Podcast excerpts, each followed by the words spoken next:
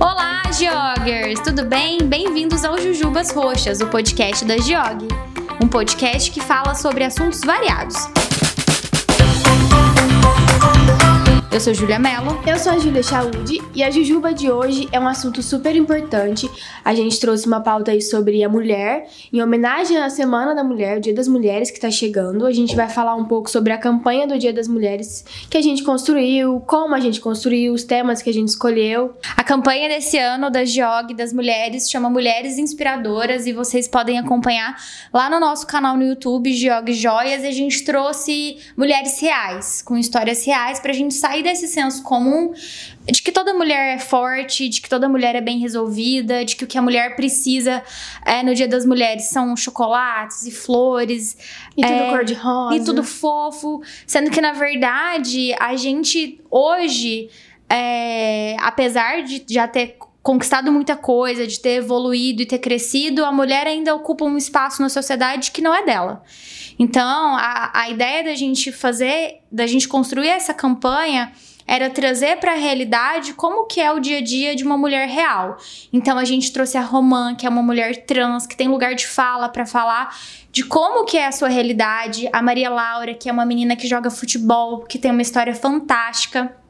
A Silvia, que cuida da ONG Casa Mulher aqui em Ribeirão Preto, que dá assistência para mulheres que sofrem todos os tipos de violência. A Natália, que veio falar de feminismo negro. A Rafa Borges, que veio falar de empoderamento e o que, que é ser uma mulher empoderada. E a Giovana Gonçalves, que é a fundadora da GIOG, que veio falar de empreendedorismo e maternidade. E, gente, vale a pena conferir. Tá muito lindo a, essa campanha. A, o episódio da Romã tá emocionante. A da Silvia tá maravilhosa. Vocês vão amar todos. Vocês têm que dar uma olhada. E aí, em contrapartida, ao mesmo tempo que a gente construiu essa campanha, a Giog também se, se dispôs a ajudar a ONG Casa Mulher aqui em Ribeirão Preto que atende essas mulheres e lançou uma peça exclusiva onde 100% do lucro das vendas do colar é, Flor de Lótus, que está disponível lá no nosso site www.joguejoias.com.br, vai ser revertido em prol da Casa da Mulher. Então, se você tem interesse em ajudar, acesse o nosso site, garanta já o seu colar para que a gente consiga atender ainda mais mulheres que estão em situação de risco. Vamos pra Jujuba da semana? Vamos pra Jujuba, Jujuba da semana. Pra você, Júlia, o que, que é feminismo? É, Feminismo é igualdade política, econômica e social de homem e mulher. Então, assim, a gente falou muito de, de feminismo e direito das, das mulheres, construindo essa campanha. E parece que já se falou tanto desse assunto, mas, mesmo tem, ao mesmo, mas ao mesmo tempo a gente não falou nada. Porque todo dia a gente lida com situações horríveis de machismo e machismo não só de homens, mas de mulheres, mulheres. também, que não entendem que ser feminista é lutar por um lugar de igualdade na sociedade perante homens e mulheres. Ser feminista não é o contrário de ser machista. Tem que lembrar uhum. sempre disso, porque as pessoas acham que o feminismo é o contrário de machismo. Mas, gente, não não tem nada a ver uma coisa com a outra. O machismo ele vem para diminuir a mulher, para para privar a mulher de certas coisas. E o feminismo não. O feminismo luta por esse direito de que a mulher pode fazer o que ela quiser. Ela pode ocupar um cargo onde ela quiser, ela tem capacidade para isso. E é isso que se trata o feminismo. Se todas as mulheres é, entendessem a, a real essência do feminismo, eu acho que a gente teria uma força muito maior para combater o machismo de frente. Porque feminismo é diferente de femismo, né? O femismo que é o sinônimo Sim. de machismo. E quando a gente fala de feminismo, a gente tá falando simplesmente de que uma mulher pode ser exatamente o que ela quiser ser em qualquer esfera da vida, seja profissional, seja na pessoal, e que ela possa fazer qualquer escolha com tranquilidade. Então eu posso escolher que roupa que eu vou usar com tranquilidade, eu posso escolher onde eu vou trabalhar com tranquilidade, eu posso escolher a maneira com que eu vou cortar meu cabelo com tranquilidade, porque os meus direitos sempre vão ser iguais. Então parece que é bobagem, mas isso é muito sério, né? Hoje, sério. até hoje a gente tá aqui, em março de 2020, as mulheres são assediadas pela roupa que elas estão usando. até hoje, em março de 2020, as pessoas falam que mulher não pode usar cabelo curto porque cabelo curto é coisa de homem. As mulheres não podem ter um lugar de espaço dentro do mercado de trabalho porque ela precisa estar em casa e ser mãe e dona de casa. Então, essa discussão é muito mais saudável do que polêmica para a gente entender que a gente pode ser aquilo que a gente quiser ser. E até um dos temas que a gente trouxe na, na campanha, que é o empoderamento, ele entra um pouco nisso porque quando a mulher se empodera e ela sabe da, da força que ela tem, isso já é meio caminho andado, porque quando ela reconhece que ela tem os mesmos direitos que um homem tem, ela consegue lutar por isso. Então, se todas tivessem esse poder, todo mundo tivesse essa cabeça de que não, eu consigo, eu tenho os mesmos direitos, o mundo vai ser dominado pelas mulheres, não tem como. é, isso é uma, é, uma, é uma coisa tão séria que, olha, a gente tem um dado do IBGE que fala que as mulheres representam 45,3% da força de trabalho hoje dentro do Brasil, mas que elas ganham 79,5 a menos do que os homens. E aí elas ainda têm uma jornada de trabalho de 4,8 horas a mais sem contar que a mulher que trabalha em ca... É, a mulher que trabalha fora, ela também trabalha em casa, porque as, as, tarefas domésticas são, na, na sua grande maioria, dedicadas às mulheres, porque quem faz comida é a mulher, quem cuida dos filhos é a mulher, quem limpa a casa é a mulher, porque a gente ainda tem essa visão extremamente de pequena de quem faz isso é a mulher. E aí ainda fala que as mulheres entre 25 e 49 anos têm uma renda de R$ 2.050, dá uma diferença aí com os homens que ganham R$ 2.579, uma diferença de 529 reais. Ou seja, é muito discrepante, sendo que na sua grande maioria são pessoas que ocupam o mesmo cargo. Então não faz o menor sentido uhum. uma mulher que executa o mesmo trabalho que um homem ganhar menos. E aí a gente entende que essa realidade é muito mais discrepante, muito mais diferente quando são mulheres negras. Que é o Sim. que a Natália retrata no vídeo dela. Isso. E também tem um, um dado muito importante de observar: é a diferença salarial por escolaridade. O que, que, eu, que eu penso disso? É que a mulher, desde de antigamente, né? Ela não é incentivada a estudar, a ter um diploma. Ela é incentivada a cuidar da casa, ter filho, viver em família, cuidar do marido e só isso. Então, isso reflete muito na diferença salarial, porque quando uma mulher não tem um diploma, não tem uma, uma pós, uma formação, que seja, o salário dela vai ser melhor que o um homem que tem. Isso é verdade, porque as crianças elas são catequizadas para chegarem onde elas estão hoje. Então, a menina brinca de casinha, de panelinha, de bonequinha, ganha vassoura, ganha rodo, ganha ferro de passar. O menino ganha bola, ganha kit de cientista, ganha banco imobiliário. Então, as crianças são catequizadas para isso, né? Mulheres para serem domésticas e homens para serem os provedores da mulher. Então, quando você vê uma criança hoje que tá brincando de boneca e essa criança é um menino, não pode. Porque ainda isso, essa, essa diferença de gênero em crianças, além de tudo, é atrelada à sexualidade. Que são coisas que não tem nada a ver. E se uma menina brinca de bola, meu Deus, não pode porque tá atrapalhando a formação dela como mulher. E isso influencia no futuro que essa criança vai ter. Primeiro, que ela vai crescer uma criança preconceituosa, e segundo, que ela vai ser, ela vai continuar crescendo em um mundo extremamente diferente para homens e mulheres. Sim, é... e então essa questão de ter um diploma, ter uma formação é, é gente, assim, mulher, vai estudar, vai ter seu diploma, depois você pensa em homem, tá? Foca no que, no que vai te trazer dinheiro no futuro e vai te dar realização, tá bom? Deixa os homens de lado, deixa eles quietos.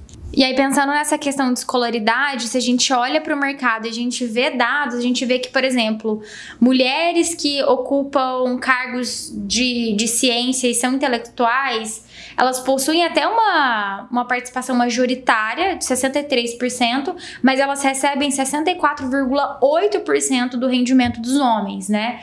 É, mulheres que são professoras recebem 90,5% do rendimento dos homens. Diretorias e gerentes, né, mulheres tem, além de ter uma participação muito menor em cargos de liderança, que chega a 41,8%, tem um rendimento médio de 71,3% do que os homens recebem. Então, assim, as mulheres estudam menos, muitas vezes pela criação, de que ela é catequizada para ser dona de casa, mas as mulheres que ultrapassam essas fronteiras e vão para o mercado de trabalho ainda sente, sentem uma diferença muito grande nessa questão de equidade salarial.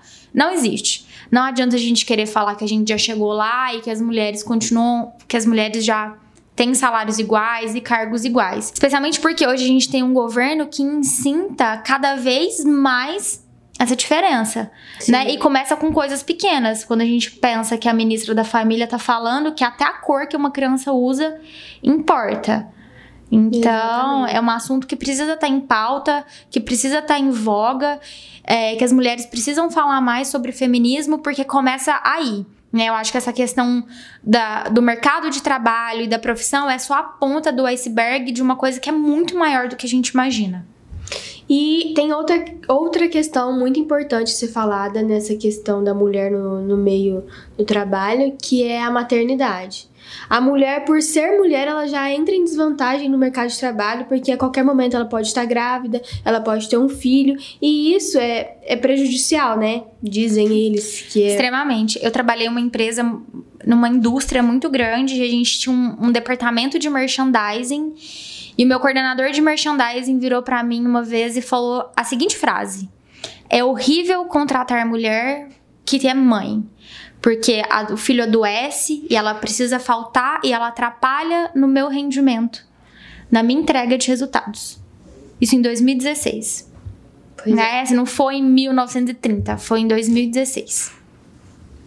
E isso reflete nos números é, de mulheres ocupando os cargos. Então, é, a gente tem um dado aqui de mulheres em cargos de liderança e quantas dessas mulheres são mães. Em 2015, o Brasil era o terceiro país com menos mulheres em cargos de liderança, ficando atrás apenas da Alemanha e do Japão.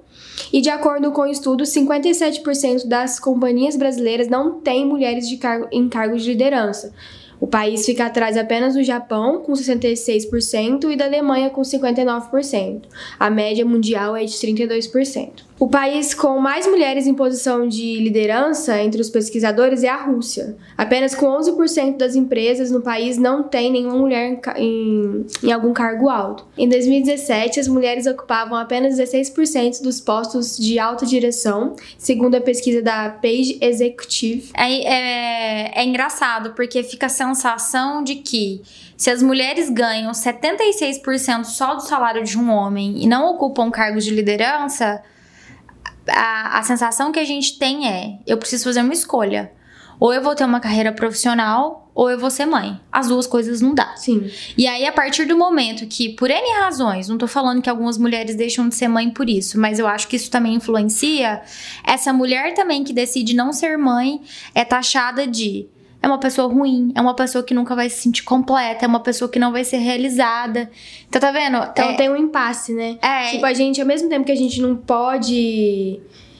É, a gente tem que entrar no mercado de trabalho com essa cautela de não posso engravidar porque senão vou perder meu emprego. A gente também tem que ser mãe, porque se a gente não for mãe, a gente vai ser julgada, porque a gente não quer construir uma família, que nosso papel de mulher é ser mãe e procriar. Então, é, fica difícil aí conciliar, né, pessoal? Vamos decidir. A vida é assim, são os pratinhos, e você tem que equilibrar todos os pratinhos ao, meus, ao mesmo tempo.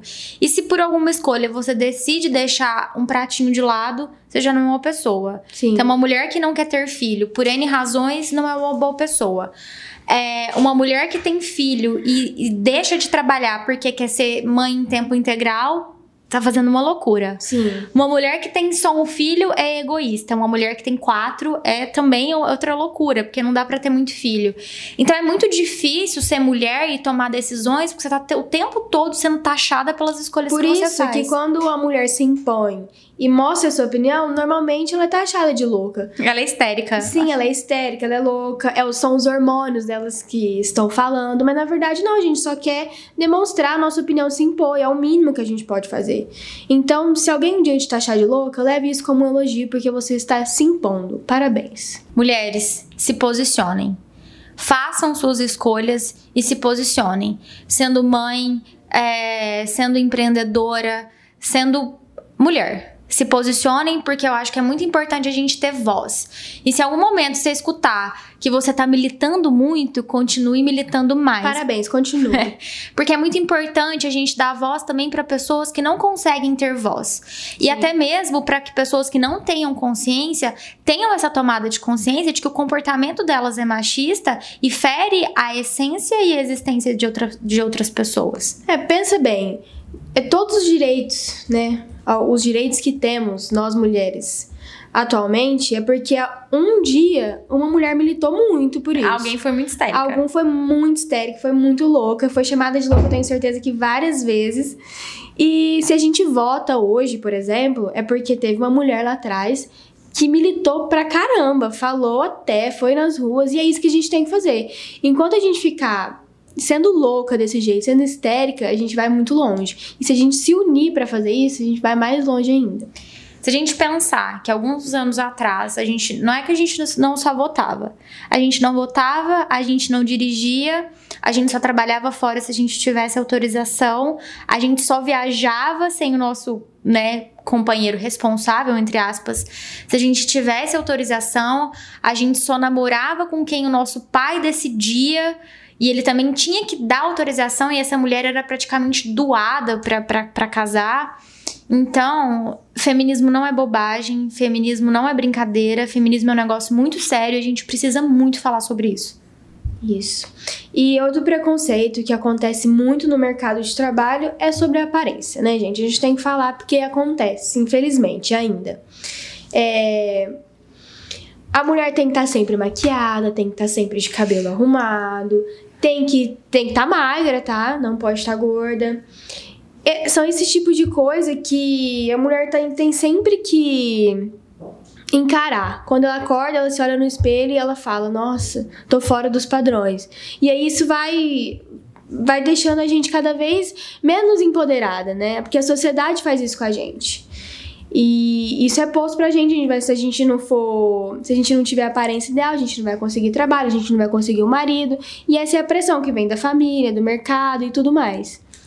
E tem uma questão muito importante da gente falar, e até uma coisa que a gente fala no vídeo com a Giovana, é também dessa romantização do que é ser mãe, do que é trabalhar fora, né? As pessoas acham que, que, tem uma perfeição em tudo. E não só na sua aparência, na maneira com que você vive, na maneira com que você cria os seus filhos. E isso faz com que a maioria das mulheres também se sinta mal. Né? Eu tô me sentindo mal porque minha casa não tá perfeita, porque meus filhos não estão sempre arrumados, porque eu trabalho, meu filho tá na escola, porque as pessoas têm muito essa vida idealizada. E tá tudo bem, a gente não tá arrumado o tempo todo, porque isso não é uma obrigação, Sim. isso é um bem-estar, você faz se você quiser e como você quiser. Tá tudo bem seu filho às vezes adoecer e você continuar trabalhando, ou se no seu caso, se você só trabalha e não tem filho, ou se você tem tá casa com seu filho, tá tudo bem, porque isso é um direito de escolha seu, que o feminismo te deu. Eu acho que é importante a gente ressaltar isso. Uhum. E aí, falando dessa questão da romantização, das, a gente tá falando muito de mulher que trabalha, de mulher que, que tem filho, é muito importante a gente também falar que existem mulheres que não querem ser mães, né?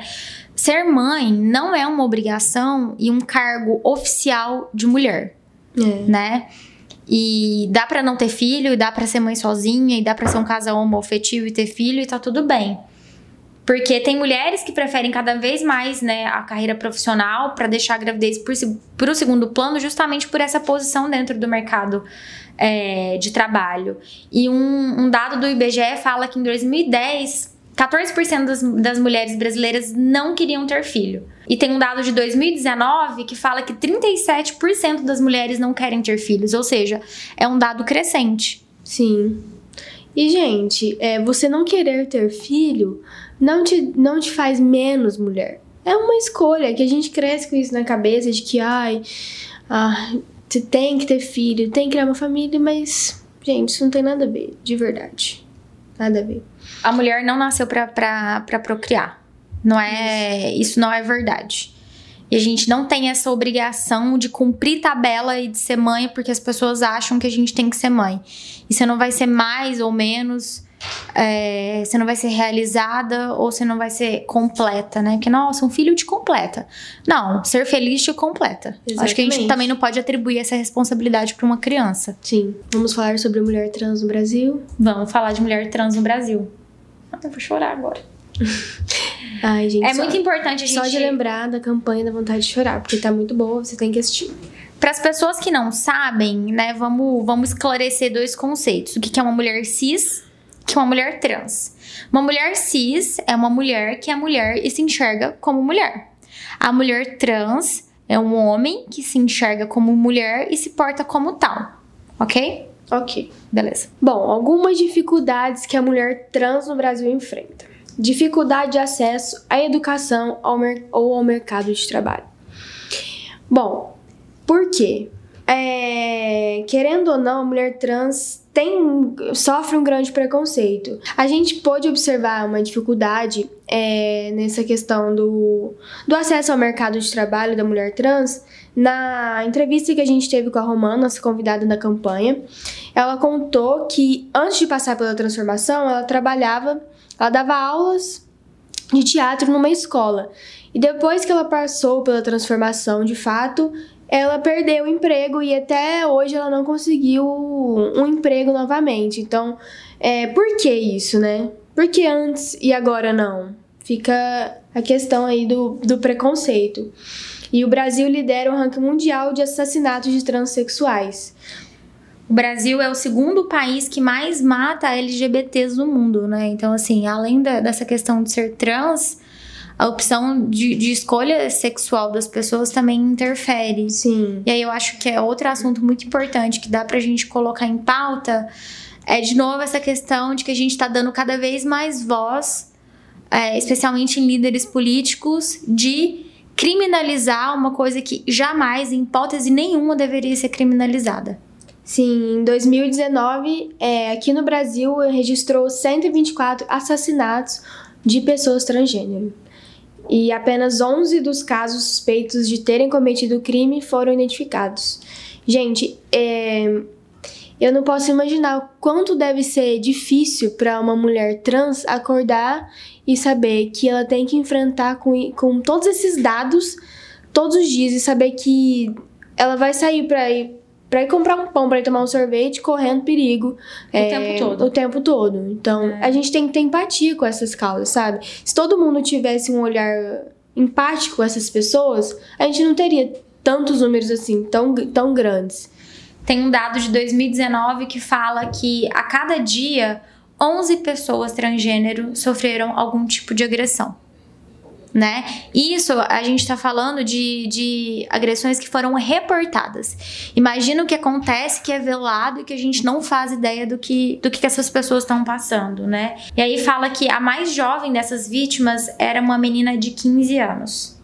Ou seja, né, além do feminicídio ter uma taxa extremamente alta, porque esses dados não se encaixam dentro do, das, dos assassinatos trans, ser mulher por ser mulher, você já corre um risco. risco e quando você é uma mulher trans, esse risco aumenta, aumenta muito mais. Aumenta mais ainda. É, a expectativa de vida de, de uma transexual no Brasil é de apenas 35 anos. Cara, vocês, assim, é muito difícil isso. É muito difícil lidar com esses números. Principalmente quem, quem tá na pele, quem sofre isso. É muito difícil. E aí, se a gente pensar nisso, né, tipo, tirando a taxa de homicídio, a expectativa de vida de um transexual no Brasil é de 35 anos. Por quê? Essas pessoas que não são assassinadas não possuem atendimento público de saúde de qualidade. Sim. Porque são pessoas que não são enxergadas como pessoas, não têm o atendimento é, que deveria ser, não possuem o acompanhamento que deveria ter para fazer a transição de forma saudável e acabam morrendo em decorrência de outras doenças. E o que a gente pode falar também sobre esse assunto é que, como o preconceito ainda é muito grande em relação a trans, é, transgênero, essas mulheres acabam indo pro, pro meio do crime, indo pra prostituição por falta de oportunidade, por falta de oportunidade no, na educação, por falta de oportunidade no mercado de trabalho. E algumas delas acabam até sendo mortas é, nos presídios, tanto por doenças como por estupro. E é bem triste isso. A Romã falou disso no vídeo, né? O tanto que é difícil ela encontrar uma vida saudável, profissional, pessoal e emocional, sendo uma mulher trans. Embora ela tenha tido muito apoio da família, porque em grandes casos as pessoas não não A maioria dos casos, né? né? Ela mesma fala que ela foi muito privilegiada por ter esse apoio da família, que muitos não têm, acabam sendo expulsos de casa. E o que mais é, o que junta isso aí é questão de prostituição, não ter oportunidade, o que, que eu vou fazer fora de casa, não tenho onde cair, o que, que uhum. eu vou uhum. fazer para me sustentar. Então, é, e aí, embora ela tenha tido esse acolhimento dos pais, ainda é muito difícil passar por todo o processo de transição para uma questão de saúde pública. Sim. Né? E aí, quando a gente pensa que é, a expectativa de vida de um transexual é de 35 anos, né? Que dá, dá 45,3% das mortes no Brasil, a, a maioria dessas mortes eram de mulheres trans e travestis negras a gente ainda escuta que, na maioria das vezes, que essas pessoas estão pedindo ajuda, que essas pessoas estão colocando essas pautas em assuntos, ainda é tratado como mimimi. Como Nossa, mimimi. como você milita, né? Porque já é difícil você ser mulher. É muito difícil você ser uma mulher trans. E aí tem um peso muito maior quando você é uma mulher, quando você é uma mulher trans e quando você é negra no Brasil. É. Porque fora todo o preconceito, a gente ainda tem um racismo extremamente enraizado na nossa sociedade. É. Se você for pegando cada nicho, cada vez vai ficando pior essa questão do, do preconceito. Então você pensa, nossa, eu sou mulher, branca, sofro muito. Então imagina uma mulher periférica, trans e, quanto, negra. e negra, quanto ela não sofre. É, é demais, assim.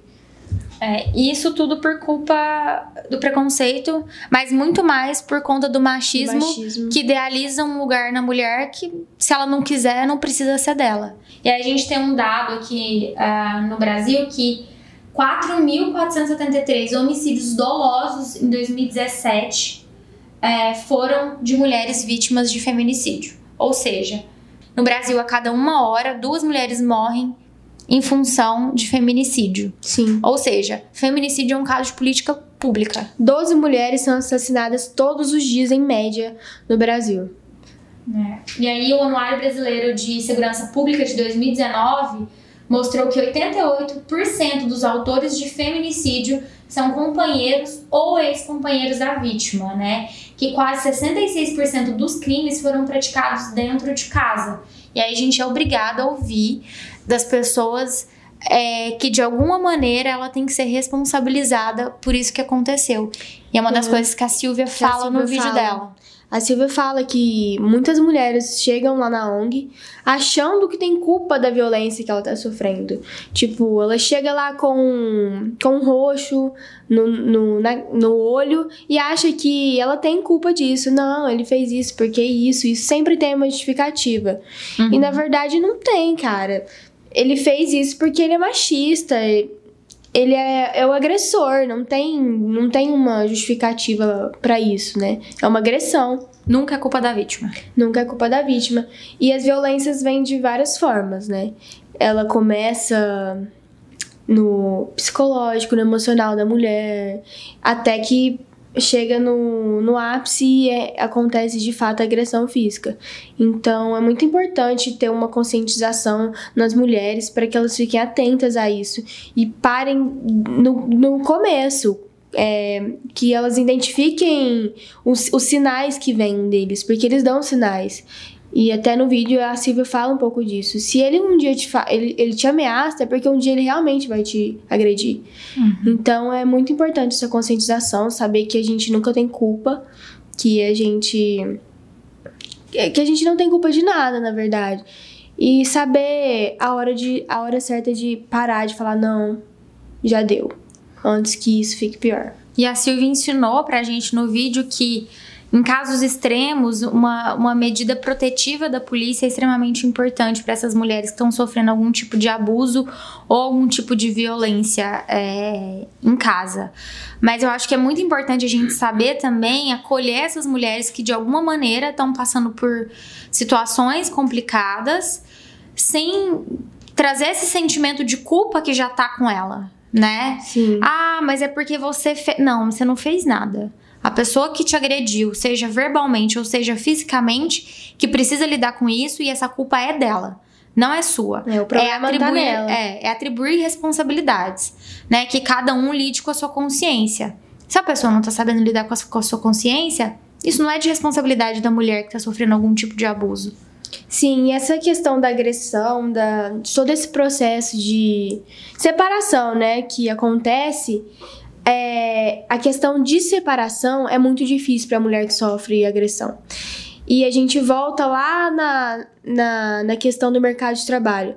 É, algumas mulheres dependem dos homens. Então, quando ela se vê, ela apanha do homem, ela sofre agressão, mas ela não quer, ela não quer se separar, ou às vezes ela até quer, mas ela não consegue, justamente por isso, porque se ela largar dele, ela não vai ter mais nada, entendeu? Ela fica dependente desse cara por que- questões financeiras. Isso. E ela não tem o apoio da família pra dizer, não, pode vir pra casa.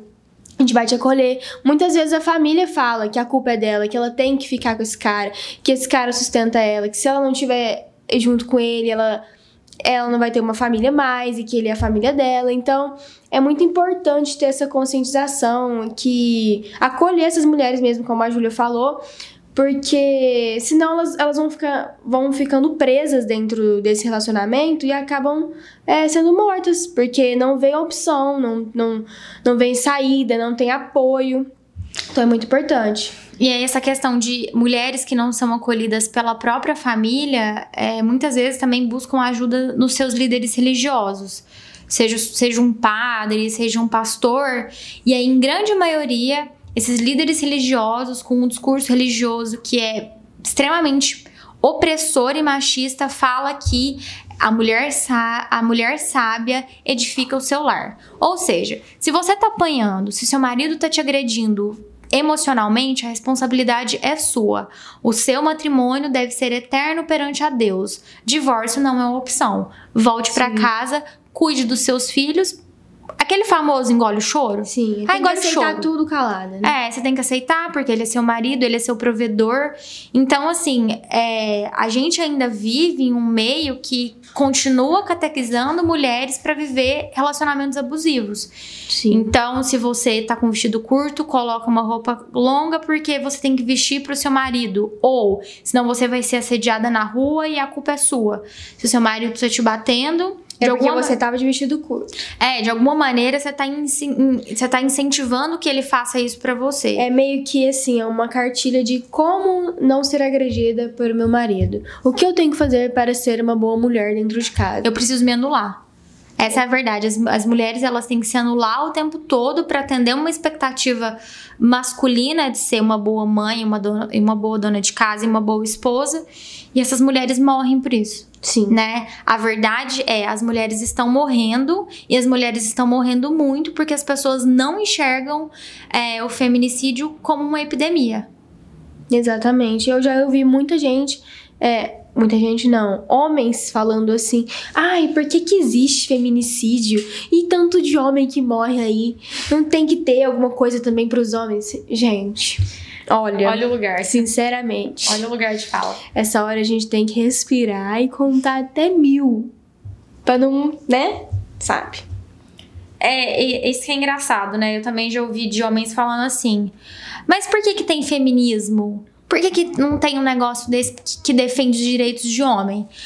Gente, é muito simples, porque os homens sempre teve, tiveram espaço de fala. Meu os homens amigo. sempre ocuparam lugares extremamente qualificados. Os homens nunca sofreram ameaça exatamente pelo fato de serem homens. Sim. Homens não morrem por serem homens. Mulheres homem, morrem por ele serem já mulheres. nasce com privilégios por ser homem. É isso que eles têm que entender, entendeu? Eles não têm que eles não tiveram que lutar por nada, porque por- pelo fato deles nascerem homens, os direitos já foram dados a eles. O lugar sempre foi deles, né? sempre foi deles. E agora que a gente começou a acordar, estamos ocupando e militando, começa a vir esses questionamentos de ai, feminismo é mimimi, que feminicídio não existe, que é a mesma coisa de homem. Então, vamos continuar militando que vai dar tudo certo no final. E aí vamos suavizar então o nosso assunto aqui, vamos falar um pouquinho de mulheres no esporte, que a gente trouxe essa realidade para nossa campanha. Sim. Bom, gente, é, a prática de exercícios físicos por mulheres no nosso país é 40% inferior aos homens, é, segundo o um relatório do movimento É Vida do Programa das Nações Unidas para o Desenvolvimento. E no período da ditadura militar, é, esportes como o jiu-jitsu já foram proibidos pelas mulheres. Atenção, defensores da, da ditadura militar né? Que existem mulheres que estão pedindo aí o fim da nossa democracia Sim. por uma, por uma ideologia extremamente fraca. Pode parar com isso, hein? Nem esportes as mulheres podiam praticar na época da, da ditadura, né? Então... Você não ia então poder ter sua vida fitness, ou mulher. então, assim, essa cultura de não incentivar as mulheres aos esportes, né, em relação principalmente ao que é coletivo, é porque a mulher sempre teve que ficar com o tempo dela exclusivo para tarefas domésticas, né? Que elas têm uma carga horária de tarefa doméstica muito maior do que o homem. E 40% das mulheres no esporte enfrentam sempre discriminação de gênero. Por quê? A gente veio sendo ensinada desde cedo que a maioria dos esportes não é para mulher, é para homem. É só você pensar em duas crianças. A gente tem aqui um menino e uma menina. A menina vai ser 100% direcionado ao balé e o menino vai fazer natação, vai jogar bola, vai correr na quadra da escola, vai jogar peteca, vai jogar vôlei. E a menina ela vai continuar exclusiva ao balé. Sim. E assim, gente, é, desde sempre, como a Júlia tava falando, a gente não tem incentivo, né? A gente não tem uma questão assim de escolha. Eu posso falar que eu sou muito privilegiada que eu nunca tive esse negócio de você não pode fazer isso. Então, desde sempre, eu sempre joguei, joguei futebol, joguei basquete, joguei. Participei de todos os esportes que tinha. Mas muitas meninas não, não têm essa mesma oportunidade. Por conta de que, ah, você tem que fazer balé porque é coisa de menina e isso tudo mais. E o preconceito também está dentro do universo masculino, onde que eu estou jogando bola, eu já percebi isso, tá?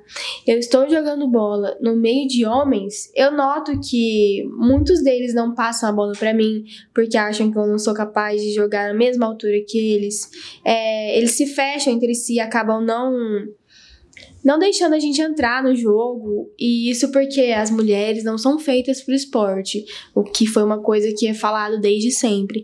Então tem que acabar isso. Um grande exemplo que a gente tem aí é a Marta, que ela foi melhor jogadora do mundo pela FIFA em 2016, 2017, 2008, 2009 e 2018, entre outras mulheres que são maravilhosas. E também tem outra jogadora que eu admiro muito, que é a Megan, dos Estados Unidos, da seleção dos Estados Unidos. Ela é perfeita, ela milita ela é contra o Donald Trump e ela fala na cara dele. Então ela é perfeita, ela se posiciona, ela assim é uma é uma grande mulher dentro do futebol que luta pelos nossos direitos dentro do futebol, do esporte em si, né?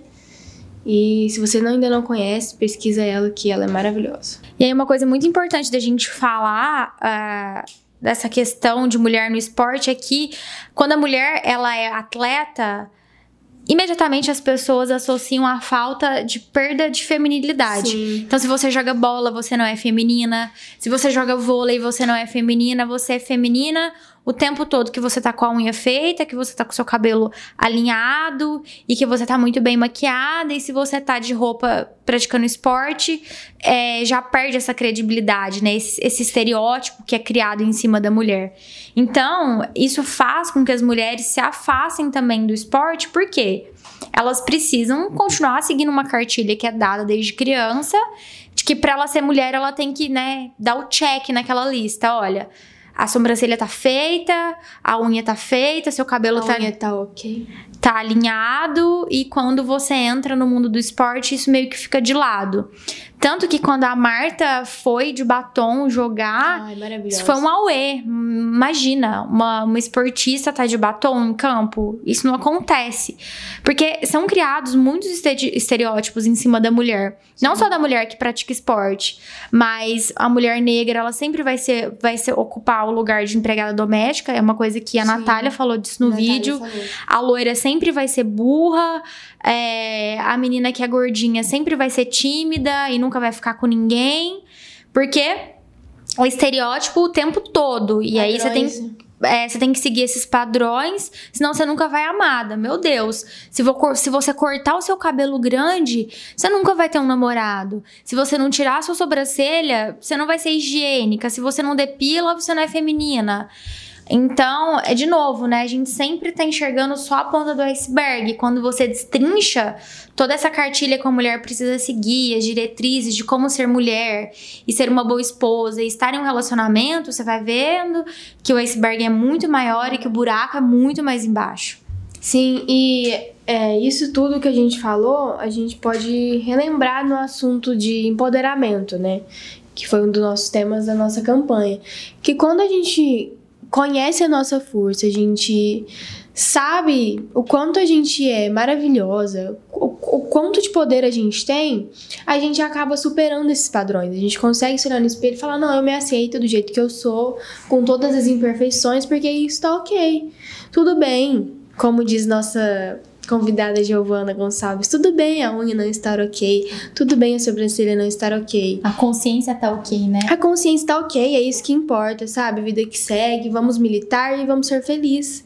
E padrões são só padrões que foram, impo foram impostos por alguém, mas que não dizem nada sobre a gente, sobre o que a gente é por dentro. Então, fique em paz com você mesmo, que tá tudo bem. Júlia, Júlia e todo mundo que tá ouvindo, posso uhum. falar uma coisa? Fala mesmo. Ninguém segura, uma mulher segura. Arrasou. Falou tudo. É porque isso é uma questão de saúde mental, sabe? É, que, quando você olha para você, e aí eu vou te fazer uma pergunta. Ai, para. Quando você olha para você, quais são os seus principais atributos, sejam eles físicos ou seja da sua personalidade, que você reconhece como uma coisa positiva? Sendo uma pessoa que tem consciência do feminismo fez silêncio. Né? A gente não consegue, como mulher, reconhecer. Travei. Travou. A gente, como mulher, não consegue reconhecer coisas boas na gente porque a gente é taxado o tempo todo de que nós somos inferiores. Sim. Tendo 100% de consciência do que é uma equidade de gênero, do que é ser feminista, do, do, nosso lugar de fala e nosso lugar na sociedade. Imagina uma mulher que não tem essa consciência. O quanto de abuso que ela sofre de várias pessoas, não só de relacionamentos amorosos, mas no geral. Porque Sim. ela não consegue reconhecer uma coisa boa. Então agora eu vou te fazer essa pergunta de novo. Me fala uma qualidade sua. Não, gente, olha, eu acho que a minha principal qualidade é, ser responsável no trabalho é uma das minhas principais qualidades. E criativa. E física? Física. O que, que você olha em você, que você enxerga em você que é bonito. Eu tô fazendo esse exercício aqui com a Júlia, mas é muito importante quem tá ouvindo fazer esse exercício também de, de se enxergar como uma pessoa boa e de como uma pessoa bonita, dentro e por fora, pra gente sair desse lugar de que a gente não é bom em nada, porque a gente é mulher. Gente, não tava, não tava esperando isso, tá? não tava preparada. Tô até travada aqui, ó. Vai, Júlia. O que eu mais me acho bonita. Hum seus olhos? Não. Sua boca? Não.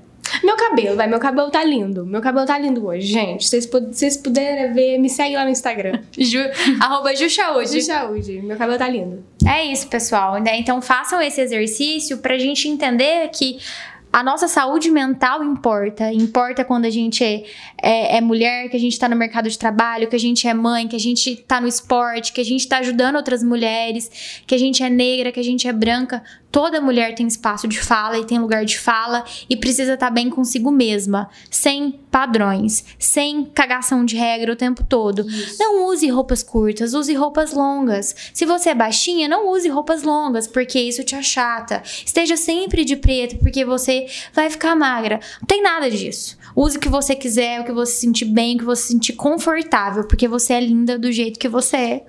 E às vezes, gente, na correria do dia a dia, a gente não tem esse tempo pra gente de parar e falar: Nossa, como eu estou bonita hoje, como sou maravilhosa, meu Deus, sou perfeita, sou uma deusa.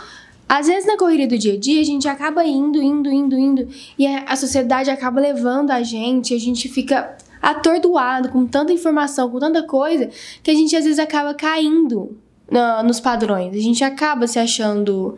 A gente acaba achando que tá feia é, que tá péssima, que a gente não presta para nada. Isso acontece, gente. Tem dias que a gente não vai estar tá 100%.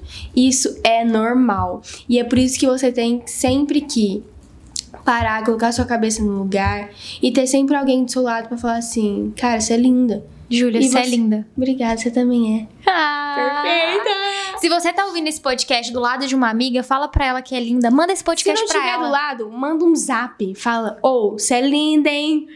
É nóis? É nóis. Ó, pessoal, é sério, né? A gente tem um dado aqui da Organização Mundial da Saúde que fala que uma a cada três pessoas no mundo sofrem de algum transtorno emocional.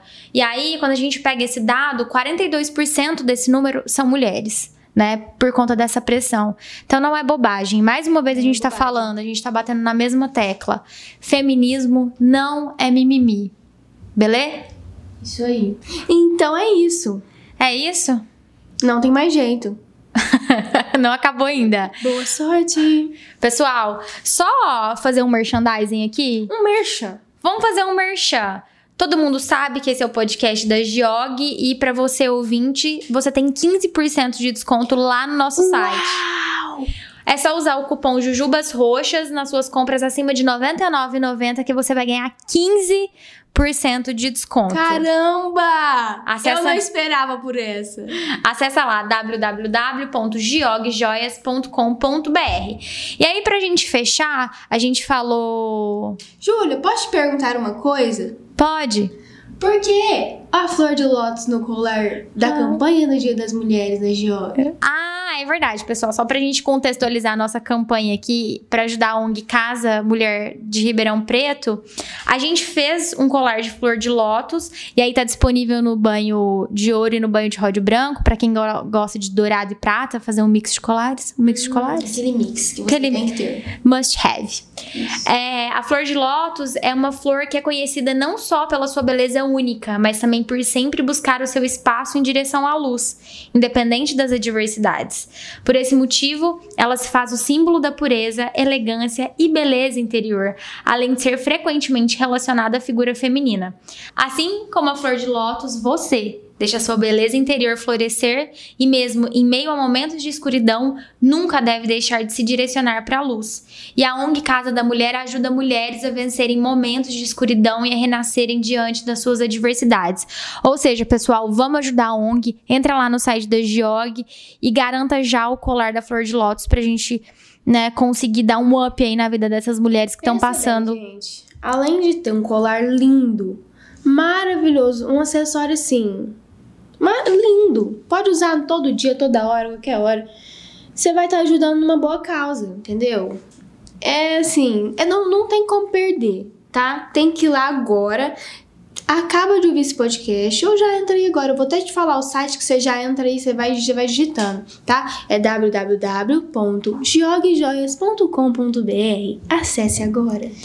E aí, a- as Jujubas têm algumas recomendações. Eu Yes. quero recomendar um livro e quero recomendar uma série pra você que quer entender mais aí sobre feminismo ou que já sabe de feminismo e quer ter mais pauta, quer ter mais assunto pra militar. É, eu quero indicar então aqui pra vocês o livro Pra Educar Crianças Feministas, que é como se fosse uma sugestão, uma orientação, um manifesto pra gente Manifesto. criar crianças feministas, de como é que essas crianças têm que ser. É uma carta da autora pra uma amiga dela que acaba de virar mãe.